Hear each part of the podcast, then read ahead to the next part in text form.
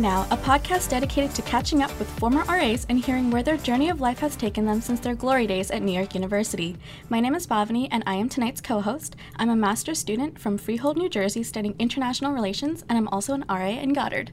And I'm Tom Ellett, the other co host, and serve as a senior associate VP of student affairs. Bhavani, welcome to the podcast. Thank you. I'm glad to be here. We're glad to have you. Tell me a little bit about Goddard Hall, the Res College. All right. So, Goddard has been basically my home. So I lived there when I was a first year. I lived there my senior year as a first year RA, and now I'm a grad student returning to Goddard. So the residential college is, I think, unlike any other res hall community at New York University. So the residents all apply to be there. So they're all very close, they're very committed. They come there like knowing that in a big school like NYU, they want to make a community of their peers. And so you get a lot of residents that are super engaged. They're really willing to work with me, to work with the BLT, to plan a lot of amazing events.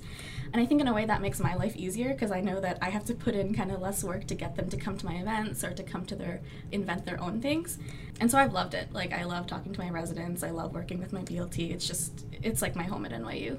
A treasure that you found Yeah. and uncovered at NYU. Yeah. So tell me about what you're studying. A- And you decided to go to grad school here. So you have the BA. Yeah, so I'm in the bachelor's master's program. I did my undergrad in international relations with a minor in econ, and then this is my first and last year, I guess, as a master's student also studying international relations. And what is it for you long term you think you want to do? Okay, so long term, I think it's kind of changed a little bit. So I got to NYU thinking I wanted to study IR. That's what I knew when I came to NYU. It's a honors program. You had to apply to get in. But I thought I wanted to go to law school after I graduated. But then, um, working on my senior thesis, especially last year, I started to get a little more interested in the research aspect of it. So I thought, you know, policy would be really cool. Working at a think tank.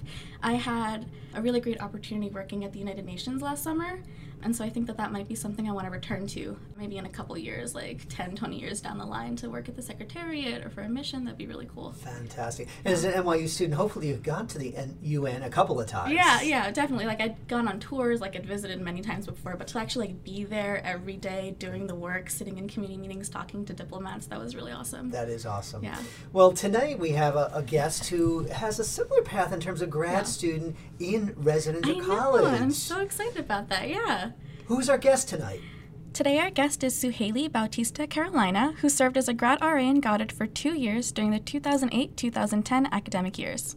And she worked for Ty Chrisman and Rogan Kersh, who was the faculty fellow in residence. Welcome, Suhaili, and thank you for joining us on tonight's show. It's a real pleasure having you on. How are you and where are you? Hi, just want to say thank you for having me on tonight. It's such an honor to be able to speak to you too. Right now, I'm based in my home city of New York and living in Brooklyn with my family. Outstanding. Well, we're glad to have you. Tell us a little what you've done since you've graduated from NYU. Yeah, so actually attended both undergrad and graduate school at NYU. So since I've graduated grad school from Wagner in 2011, I've done a little bit of traveling. I lived in Paraguay for two years. I came back to New York and was involved in many of the things I've always been interested in, which are community building and the arts, cultural organizing work, and youth leadership. So those sort of elements or those key interests of mine have helped propel me into a career that's focused on all of those things combined now in the nonprofit sector. So yeah, I've been doing doing a lot of work in the field since since I graduated. Sounds really awesome, and I'm really interested in learning more later. So, I also went to undergrad at NYU, so I'm a little curious kind of hearing your experiences with that transition. Like, what is it like studying at NYU as an undergrad and then being a graduate student? Did you experience the campus differently? Were you involved in different things? I'm really interested in hearing more about what that was like. Yeah, you know, that's a great question because I am from New York, right? Born and raised. And so I don't think people were necessarily expecting me to attend college in New York City.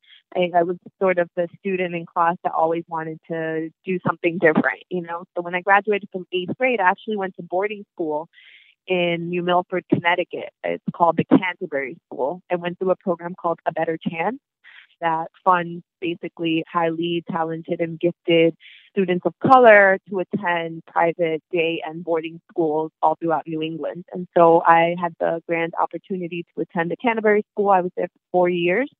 My younger brother also attended. It was a co ed high school. And it was phenomenal. It was such a great experience. I was, of course, you know, a leader on campus, very interested in equity and inclusion initiatives, very interested in women's rights. And I was a very active high school student on campus. And I think at the end of that experience, I was prepared to come back to my city and I knew that I would experience it in a brand new way because I had been away for four four years. I was really interested in NYU study abroad program. So even though I was excited about being back home, I knew that really this was going to be a launching pad for me to see the world. And so I studied in Florence my sophomore year and I studied in Ghana my senior year. And so people are like, I never saw you on campus. I always laugh because I was away for for a little bit of that. Um, so for me, I think that I definitely saw New York City as my campus. I know that NYU tries to inspire students to do that, but for me, it, it truly was. You know, I could take the, the train uptown and I knew how to do that, and I could go to my favorite pizza shop. And I think it just became easier too for the community that I was part of to see more of the city through friendship with me. So I think it was it was a really beautiful time for me to see my city in a different way and from a different vantage point. Sally, what made you want to be an RA as a grad student since you weren't involved in the RA position as an undergrad? Yeah, you know what? I feel like I missed my chance undergrad. And so when I had the, the opportunity, I, you know, when I found out that I was going to attend Wagner, it was just something that I really wanted to add to that experience. You know, I was always someone who was interested in community building and saw myself as a campus leader and felt that you know, being an RA was such a honor at NYU and it was just something that I wanted to try to do, you know. And I, I remember too being a freshman and just feeling like you didn't know what was going on and many times just walking around campus and wishing you had things to do and instead, you know, ending up not doing anything. And I wanted to make sure that I was helping students navigate the campus that I loved and to create community on campus in whatever way I could. And so that also really inspired me to apply. Awesome. What was it like being a graduate student, having gone through the entire undergrad process, then going back and being an RA for first year residents? Like, how did your residents look to you? Like, did that shape how you interacted with them and the kind of events you planned for them? What kind of experiences did you bring to them? I, my students or the residents on my floor always call me Mama Suha, like Mama. So those are my little chickens. It was like, I think I just I had already had that experience, you know, and so they looked to me as a mentor, as someone who was relatable, but also someone who, you know, would kind of give them the big sister side eye if they if they were doing something that maybe they weren't supposed to do, you know. Um, so I think that having gone through the experience gave me almost like a level of trust you know that that I knew what was going on, that I had the knowledge, that I had the expertise, and so I think that my residents really were able to see me as a mentor, you know, and that was really special for me. I think I was also young enough because it, I hadn't spent so much time off campus that I still wanted to do all the fun things, you know, like I still wanted to engage in all of the undergrad type of fun because I was still in that range of age and likeness, and we were still sharing many similar interests and experiences. So that was really special. And, you know, I still see my residents in New York. I bump into them or I'll bump into them in the neighborhood, and it's always so much love, you know, and they have such great memories of our time together and I think that that was such a special time for them. Every I remember my floor getting together all the time to do things like even if it was just hanging out in the hallway. And I know many of my residents who lived on the same floor either some of them are married to each other. Some of them are still date are dating. Wow. Wow. Some of them are like still in the same little clique that they were on in my floor, and that just makes me really happy and proud because I think that together we were really able to create what felt like a family away from their families, you know, and that was my goal. And I, at sometimes when I see them, I feel like we, we were able to accomplish that. What skills did you gain from the RA position before we talk about your life after the RA role? Yeah. You know, I think that I brought a lot to the position that I was attempting to refine. I was very interested in shepherding a group to, you know, and leading a group, but sometimes I made mistakes and I I think that I was given the opportunity to be challenged and also the support from Ty to like step into greater roles, you know, throughout my time. And so I definitely think I walked away with the confidence to believe that I could really lead a cohort of people through an activity or through an event or through an experience successfully. And that in that space, I could also acknowledge what the gaps were for me and where other folks needed to step up to, to, to you know, amplify their own strengths. So I think that I really walked away with a true spirit of collaboration in group settings and most essentially with confidence. I think confidence to lead and to be a patient and kind and challenging leader in other settings. That's really great to hear. I think being an RA requires, like what you said, confidence and also a lot of empathy. And I can see how those skills would have really impacted your career in community organizing and arts going forward. Did anything surprise you about being an RA? I think that I didn't understand how much I would how deeply I would care about what happens to my residents. You know, I think that when you start off in the job, you feel like there's a certain level of responsibility that you have, but I really don't think that that hits you until you've taken your first like ambulance ride to the hospital with a student and that you're deeply concerned about their safety and their health. And I just, and that was very monumental for me. You know, the more I did that, the more I realized that in order to be in the role, you had to be someone who cared about other people and that you had to be someone who was invested in ensuring their safety at all times. And I think that that's very important work that I was surprised by. You know, I was surprised that that that happened to me, that real care in others. Sally, maybe we can talk a little bit about the day after graduation. What did you decide to do uh, once you got the degree? Where did you? What was your first career step?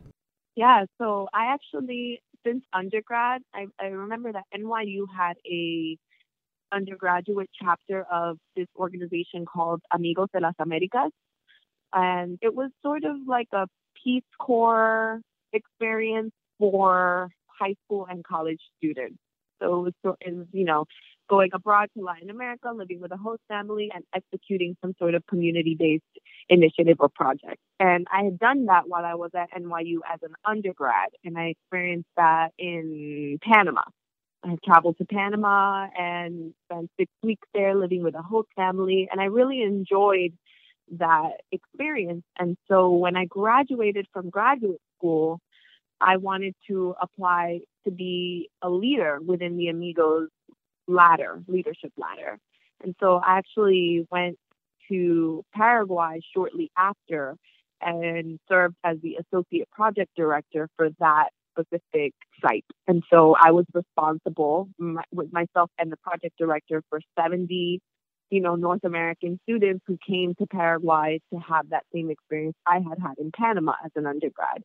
And I think that was a really beautiful, challenging moment for me as someone who had just only experienced school life, right, after having graduated, and to really now see the world and see how I could apply the skills I had learned both as an RA and as a graduate student to real life situations where I was once again in the care of a group of youth leaders and cultivating their strengths and ensuring their safety international like in a in a in a whole other country so that was really eye opening for me and i decided actually that i would stay that year and became the project director the next year. So i was really living there for almost two years throughout two cycles of that experience. I can see the connections between how you know your role as an RA really and your experience as an undergrad and NYU really helped you later on after you graduate, and that's really wonderful to hear going into the world after I graduate in the summer. Like knowing that I can take these tangible skills to help me on the real world makes me feel a lot better.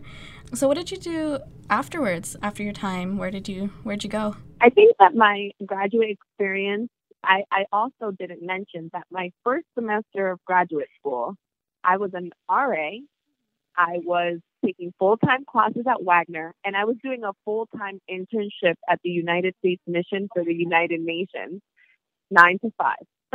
so I was really busy the first semester of graduate school, but I think that I, I thought I was really interested in this type of international service work, right? Like United Nations work or UNICEF work or this type of service abroad. I, I thought that this would be where I landed ultimately. And I even did my capstone project for Wagner in Egypt at USAID. So I thought really that I would land in another country doing service work, whether for a US based organization or for a you know organization based in that very country. So I really thought I had my plans laid out. But after two years in Paraguay, I really miss home and I miss New York and I miss the culture and my family and my friends. And because community was so important to me always, and it always has been, I decided to move back to New York. So when I moved back to New York in 2012, I started working at a youth leadership organization in the Bronx. And then shortly after that work, I moved on to Global Kids, which was based in, in New York that had satellite schools all over. So I was teaching social justice through the arts at Global Kids. And so, you know, I think I took a step back after that to uh, analyze what was important to me and what continued to be constant in my career and sort of start thinking about what I was married to, you know, professionally and what I wanted to do that I hadn't done yet. And for me, what came out of that was being formally in the arts scene. You know, I think I had like dabbled in being in arts and culture, and arts was all art. The arts were always very special for me, but I hadn't had a formal career at an organization whose sole purpose was the arts. Right. So I volunteered for an exhibition from Creative Time at the Kara Walker Domino Sugar Factory exhibition. And I think that was the first experience that I had where I was like, this is really magnificent and I want to be part of this. And so my volunteer experience led to like a part time role, and that part time role led to a full time role. And that's how I got into the art scene in New York City. Outstanding. Uh, you know, we have the uh, tagline in and of the city, but it really should be Suhaili in and of the world because my goodness yeah. you, you are really a world traveler. What did you learn from being a person of the world? Because you've been to a lot of places and seen a lot of different cultures. I learned what was important to me. You know i learned about people. I learned about how similar our needs and desires are you know all over the world i am so inspired by other cultures. It became very important for me later on as I built my own family and and got married and had a child to see the world together with my family because it had moved me so much that I wanted to ensure that the people that I loved also got to see the world and have it touch them too. So it's helped me understand what I care about the most. And I think that that is communities and ensuring that communities have access to their own power and that they get to experience their own cultures wherever they go. And I really do think that travel has played an essential role in helping me understand my purpose. How do you kind of bring that understanding when you're talking to the people that you work with, whether it's the students, when you're doing social justice through the arts? Kind of how are you transferring that world experience that you had, you know, that empathy that you've gained from all those travels with the people that you're working with? It's really special to bring my entire story into the conversation whenever I'm talking with youth, especially youth that look like me and came from the same background as me, because I think, you know, my story is really special and unique, but it doesn't have to be the only one. You know, I think that sometimes when I'm speaking to youth, particularly, it sounds like it's made up, you know, or like it's impossible. And so for me to be able to tell my truth and to show them pathways to access these same experiences that I had is really special. Like I watch their light, their eyes light up and with possibility. And I'm also able to keep it really real and talk about barriers and talk about challenges and talk about the times that maybe I didn't get what I want or where I had a unexpected, you know, experience in the world. So yeah, I feel like I have been able to bring both the real and the inspiring and also the truth and the challenge to to, to the conversation. And I think that through the arts it's become really simple. I mean, in a sense, right? Because I think there's there are many years of figuring out how to do this and who does this. And I didn't study art as an undergrad. I mean, I studied literary arts as an undergrad, but I didn't study visual arts. And so for me, it's also like I'm learning as I go. And it, saying that publicly and being honest about where I'm at with learning about the visual arts is also really important in the work that I do. But, you know, bringing in art from other cultures is another way that I can say, you know, here's what's made in my native land, or here's some art from Ghana. I studied abroad in Ghana, or here's some, you know, I'm able to really every every culture has some sort of art form and, and beautiful visual aesthetic. And so to be able to bring that in to teach about art and to teach about justice and power and voice is almost like a standard part of what what I'm doing these days. Social justice work is so important, and you know how we prioritize that here at, NYU. Tell me a little bit about how you find balance. I worry about folks who continue to give and, and unpack others' experiences in their own. How, how do you take care of yourself? That's an excellent question. And one that I feel like I'm always thinking about because you're right. I think that even in particularly within the community of folks working in justice work, there is this inevitable burnout and it comes from the devotion, right? It comes from the exhausting, constant work that we do. And so two years ago, I think almost three years ago now, I started studying herbalism, spiritual herbalism. So I'm actually a, an herbalist now. I studied with a master herbalist right here in Brooklyn and an apothecary called Sacred Vibes Apothecary. I always want to shout out my master, my master herbalist and my teacher because all of my learnings have come from that source.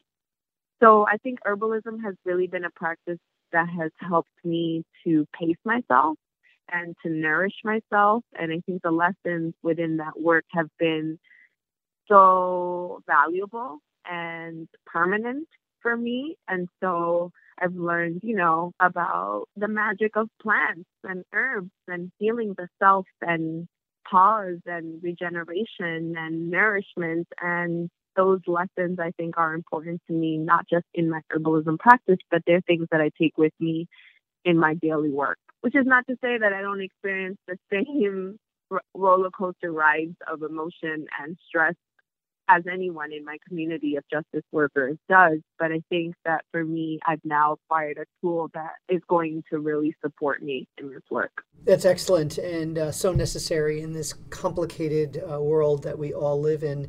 What books or podcasts or other things out there influence your work? It's funny because I feel like after I became a mother in 2017, my relationship to books has changed so much because you're reading kids' books. right. I like love books. I actually started a Afrofuturism book club in 2014 and we've been reading together for five years and I've like put it on pause a little bit since I had the baby because I was like, I don't have time to read.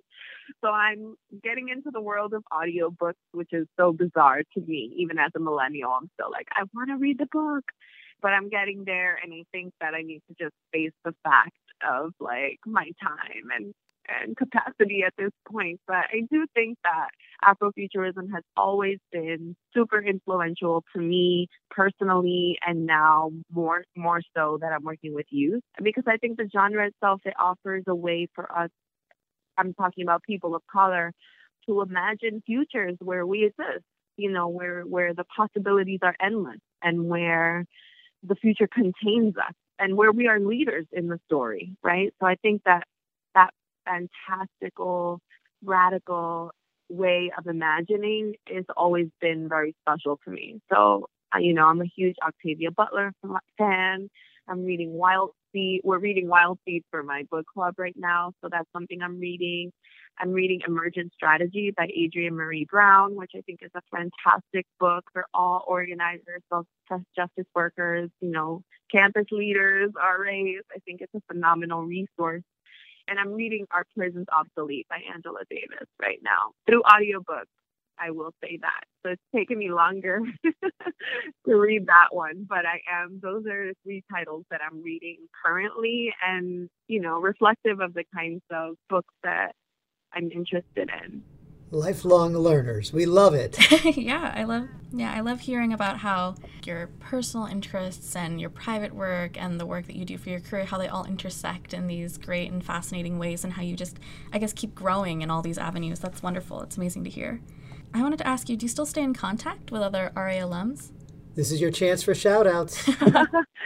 I definitely keep in touch with Jarrett Gilbert. He's in Portland now. Chelsea, she's in New Jersey. There's so many. I'm just like, there are many RAs too that I knew, but that weren't RAs in Goddard or anything like that. But Jarrett has been my most, you know, my, the closest friend that I've kept in touch with through the RA network. So that's been great. He's a great guy too. I've stayed in contact with him from time to time. A pretty inspirational person. We're going to jump to speed round now. So this is a chance for you to take a moment and give us a little bit about your NYU impressions. Who is your favorite NYU professor? Oh, Kamau Brathwaite, easy. Comparative literature, Asian, world acclaimed poet. I still keep in touch with him. He wrote part of my wedding vows. He's a super special person in my life, always has been, and always will be. Any celebrity sightings as an NYU student? Oh, so many. I mean, it's so easy. We definitely did a Mary Kate or and or Ashley have no idea sighting. That's probably the most memorable. But you know, I'm a New Yorker, so I also don't get that starstruck. you see him all the time. Most memorable service project you worked on as an undergrad or grad student? Yes. So Jarrett and I actually organized Goddard's first alternative spring break to New Orleans shortly after Katrina. And we did that together for That's two right. years. So that will always be very special to me and has been the reason why my relationship to that city in particular has remained and stayed so strong over the years. It's amazing. Best place in New York City to hang out? My house. I mean, this is this is too easy. We're coming over later. uh, I love Brooklyn Museum. Uh, shout out to Brooklyn Museum. They have such incredible, thought-provoking, inspiring exhibitions. Go see Frida. It's almost closing. Yeah, Brooklyn Museum is is definitely up there. All right, Suhaili, thanks so much for spending time with Tom and I to discuss your journey and where your life after NYU has taken you. It's really been wonderful hearing your experiences. And as always, thanks to our listeners who can stay connected with RA alums who are living the Dream School alumni version of RA life. So, Haley, what a special person you are. We really appreciate you taking time. But more importantly, we thank you for being a role model for our, all of us. Mm, thank you. Thank you both. And thank you for this opportunity. And shout out to all the RAs on campus, past, present, and future. Love it. thank you. Thanks. And special thanks to my engineer, Juliana Fonseca Alesso, and to the current professional staff and alums like Ty Chrisman and Professor, now Vice Pro, Vice Pro, Provost uh, Rogan Kersh, and to all of the folks who have assisted these great RAs in skill acquisition along the way. If you like the show, look for more content on the website. And if you want to know RA's favorite books, go to whattheyreading.blogspot.com. Until next time, Think about how you can make our communities better each and every day.